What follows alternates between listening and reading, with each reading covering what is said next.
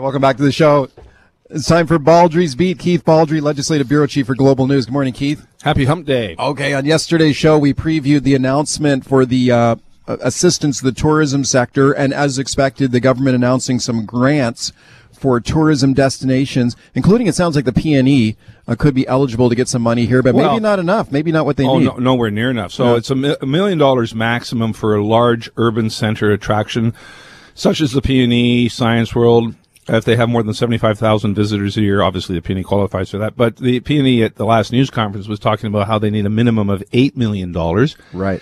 and potentially could be in debt by uh, $15 million by the end of the fiscal year. So, no, this, uh, this helps the PNE a bit, but nowhere near answers their problems. Okay, here's Shelley Frost, the president of the E. PNE. that at some point the debt becomes insurmountable and that the organization, what we can do and how we can do it, is going to be forever changed. $1 million, although we are incredibly thankful for that concrete step forward, is not going to be enough. Okay, there it is right there. She says they need more.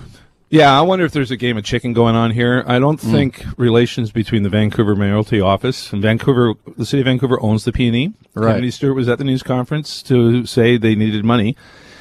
But uh, the relations between the mayor's office and the premier's office, I don't think are, is necessarily as warm and cuddly as uh, they might otherwise be. If you go back to last year, remember Kennedy Stewart had those almost daily news conferences pleading poverty, demanding the provincial government step in and Bail them out. Bail out the city of Vancouver. Vancouver. Did not impress the provincial government at all. And They're I both wonder- NDPers. Well, Doesn't matter. it's uh, the relations there. I don't think are as warm as they are with uh, other mayoralty um, situations. But again, I just can't see John Horgan allowing the NDP to sort of go bankrupt. That's You mean the would a- PNE, allowing the sorry, PNE. PNE, PNE to go bankrupt. I just think that would be a political disaster. Okay, So well, I'm Hor- not- I don't think the final chapter has been written here. Okay, well, Horgan was asked about this yesterday. About asked him. okay, well, let's listen to his answer here. Here's Horgan yesterday. I know that the PNE has other options through the City of Vancouver primarily, uh, and we're going to continue to work with both the city and the PNE, and of course other attractions across the province. Oh, I think you're onto something there. Yeah, he's saying this. Look, this PNE is owned by the city of Vancouver. Maybe they should bail them out. Yeah, and the city's going to say, "Look, we got empty pockets as well here." So it's uh, there's the like I say, the final chapter has not been written here. I don't think the PNE can necessarily assume they're not going to get any more help from the provincial government. But again, this is becoming a political football. Okay, how much danger is the PNE in right now? Uh, I mean, is this an existential threat to them? I mean, they're canceled for another summer, but you know, hopefully next summer this whole thing is just distant memory. Yeah, keep in mind the PNE is not just that 14 or 17 day fair. There's a lot of things going on the PNE property. They they've got the Coliseum, they've got the other buildings, there's other festivals, there's concerts, there's it's not just the fair, and there's a lot of people who are employed there have not just working in that 17 day window in August. So again, they they are facing a debt crisis. You saw heard the CEO there talk about uh, the fact that they could go under. Well, where is the city of Vancouver supposed to get the money if they're broke? That's a good question. I mean, uh, no, there, there, I assume there's such things as uh, tax maneuvers, real estate. I mean, this is a big plot of land. The city owns a ton of property. Do they start moving some of those uh, chess pieces around the board? Okay, you you're a guy who loves the PNE. You worked there many summers. We've talked. We talked, told all the stories of the Midway and your there. summers there. Yeah, I mean, I, I love it too. I think it's an awesome thing. Um, I would hate to see it go under. Do you think most British Columbians feel that way, or people certainly people in Vancouver? Oh, I think so. I think uh, people from around BC go to come down to Yeah. Vancouver part of their summer travel, and that's one of the, the staples. Particularly if you've got a young family, it's a it's a young family fair, and it's also a young person's fair in terms of employment. Okay, think about that when we open the li- phone lines here in a minute, and phone me and tell me if you think that'd be a good use of your tax dollars here to help out the PNE. All right, Horgan also yesterday asked about what about a reopening plan as the caseload, the case numbers continue to decline, the vaccination rate continues to go up. Things are look, you know, some optimism here. Horgan was asked, what about reopening? What about relaxing some of these restrictions? Here's what he had to say. All of those plans will be laid out next week, uh, but be assured that we are in, in discussion with the, the uh, hospitality sector, have been for a long, long time, and uh, we will give as much notice as we can. Wow. Okay. So we're getting a reopening plan next week. Yeah, but it's not going to be a huge reopening plan. This is going to reopen in fits and starts. Uh, Dr. Bonnie Henry likens it to a, a dimmer switch, not an off-on switch. It's interesting though. There's a number of health orders in place, and, and they expire differently. So the one about in-person banning in-person dining expires midnight Monday. The ban on events and gatherings, there's no de- there's no expiry date on that order. So it's, it's going to be interesting. Do they allow the order to expire Monday, allowing restaurants to open on Tuesday? Restaurant industry is saying, hey, we need more certainty. We need some clarity here. Are we allowed to open on Tuesday, or we just have to wait and, and literally till midnight on Monday to figure out if we're going to open on Tuesday? So it'll be interesting whether the signal is given before then that you can reopen or whether that order will be extended. I have a feeling with the slump in, as you mentioned, daily case numbers are going down significantly. Yeah. The test positivity rate is going down significantly, particularly uh, in a number of regions outside uh, outside of Metro Vancouver. Like in Vancouver Island right now, it's two percent positivity, lowest it's been in months. There's no argument right now to keep restaurants closed to in-person dining in Victoria. There just isn't enough cases to support that type of action, which makes me believe that there are going to be a lifting of restrictions sometime next week. But the you know the the real challenge and, and uncertainty is in the timing. Is it going to be announced before Monday at midnight? Okay, that's really interesting. So if you were uh, setting the, the betting line on this in Vegas, what would you say are the odds of restaurants opening up for business again next week? I think the odds favor that. I didn't Yeah. think that a few days ago, but now seeing the numbers drop, seeing the hospitalizations drop, uh, and seeing the, the test positivity rate decline, I think uh, the ground is being set for reopening. But Okay. again, we need some clarity. We're not getting that yet. Okay, could they do a regional reopening like you were talking at the positivity rate so low? Like why not open restaurants on the island? Keep Yeah. them shut in Surrey or something. You know, it's interesting. Dr. Henry's never favored that regional approach. Yeah. She thinks there's too much cross traffic. I mean, people are still coming to the island from Surrey. I mean, they're Yeah. not supposed to be traveling in uh, in large in, in for non-essential purposes. And but the other thing to keep in mind, our vaccination numbers continue to climb. So as the vaccination numbers climb, the daily case numbers are dropping, the, the positivity rate is dropping, and it's the stage is being set for reopening. But Yeah. it's going to be a very slow reopening. And by, by that, I think, uh, you know, restaurants are one sector, sporting events are a different sector, and hmm. sports teams are, are different. Know, there's going to be slightly larger audiences allowed, but no big numbers in, indoors. Theaters are a different situation. The arts and culture community is a different situation. All this is going to happen and rolled out in, in stages over the summer, but it begins next week and it's going to be a slight reopening on Okay, that's going to be one to watch. What about the travel restrictions? Because those are in place until this weekend, Yep. correct? Yeah, I wouldn't be surprised if they're relaxed as well because we're not seeing a lot of uh, cases associated with travel. We never really have seen a lot of cases associated with travel.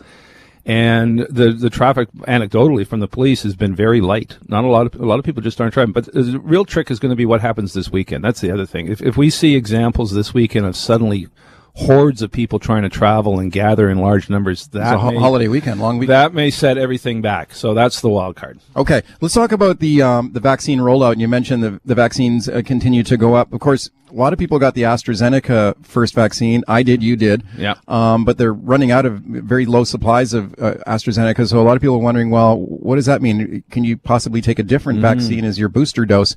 Uh, let's talk about that now. And here's Horacio Bach, uh, UBC infectious disease researcher on this point.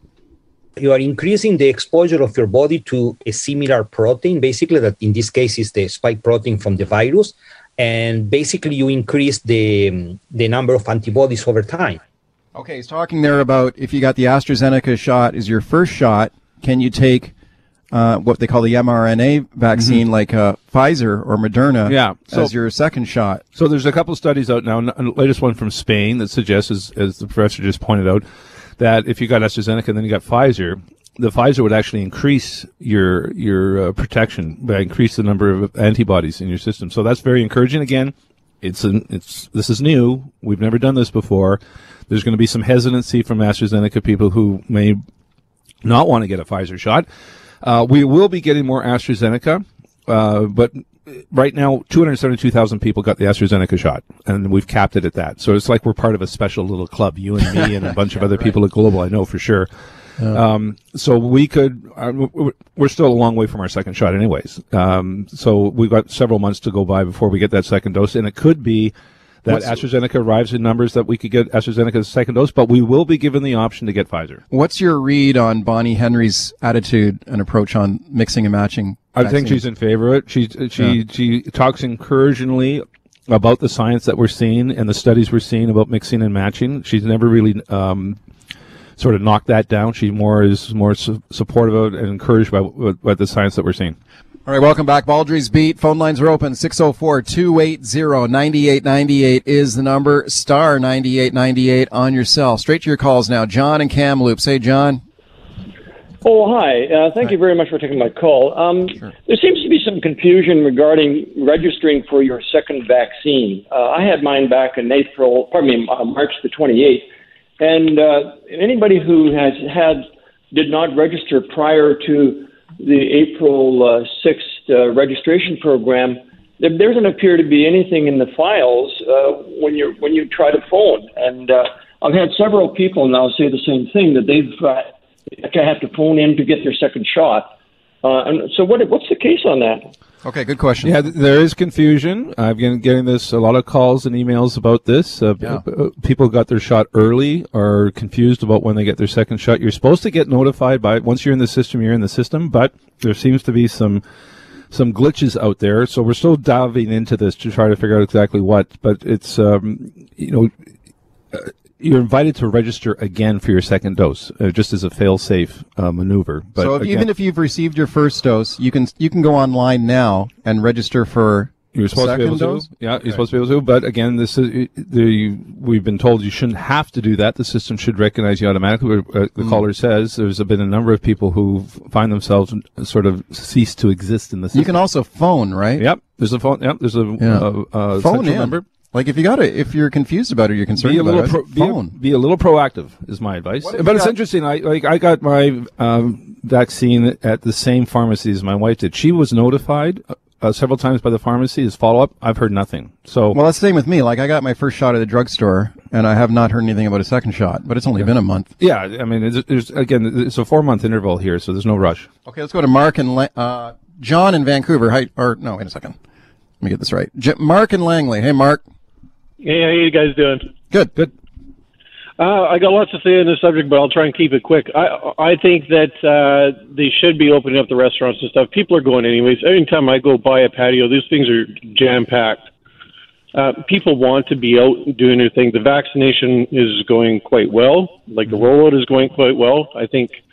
Um, and, and that to that end, if they want to get people vaccinated, start making it so that you, you can't go to do certain things unless you're vaccinated. Like open up the theaters. If you want to go to a movie, you have to be vaccinated. I'm not one for big, you know, government overreach and stuff like that, but if that's what it takes to get everybody vaccinated so we can just move on with our lives, and so be it. Let's do it. Yeah, you know, it's Thanks for the call. It's interesting. The um, the first two and a half million doses were relatively easy and quick to ha- to administer. The next two million are going to be more difficult because this is where we're getting into younger age groups, more hesitancy.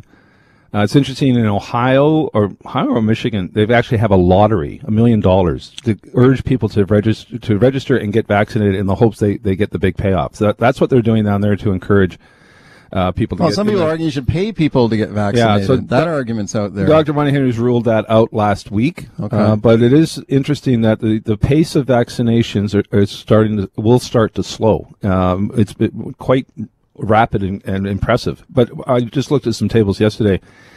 Uh, the border towns around Alberta, vaccination numbers are very low in most places. In parts of Sur- Surrey overall has a higher vaccination rate than the provincial average. But neighborhoods in Surrey, Whalley, Newton, North Surrey, very low percentages. And they're struggling to get those numbers up in places like that. Okay, let's go to Chris in Langley. Hey, Chris. Hey guys, uh, yeah, you kind of stole a bit of my thunder there, Keith. I was just about to mention that lottery thing for the vaccinations. Yeah. Something they should implement in uh, Alberta and Saskatchewan, anywhere where there's hesitancy, try to promote that by doing, you know, thinking outside of the box. And I think that was a great example, and and, the, and to point out that the, the uptake after they implemented that uh, is quite high. So people have turned around and decided they're going to get the vaccination and take their chance at the lottery. Uh, to, to parlay that over to the PNE, guys who do the prize home, they're already versed in this kind of uh, contest. Why can't they, again, think outside the box and come up with, is there something preventing them? Is there a law to say that they can't raise funds for themselves through a lottery system or put up a prize that can, that can for their self-interest?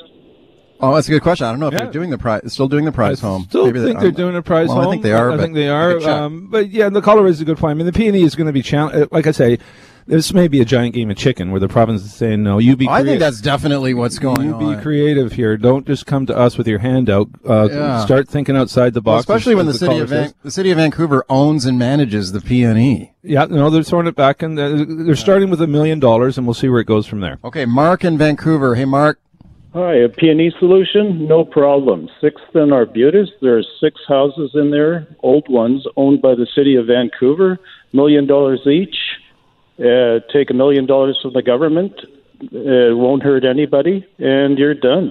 Okay, thanks for the call. I'd probably get more than a million bucks each for them. No, probably six Yeah, I and think so. For sure. Yeah. Yeah, well, that, and that's part of the where I think John Horgan's coming from, saying, "Wait a minute, City of Vancouver, you've got a lot of other levers at your disposal rather than just coming cap in hand."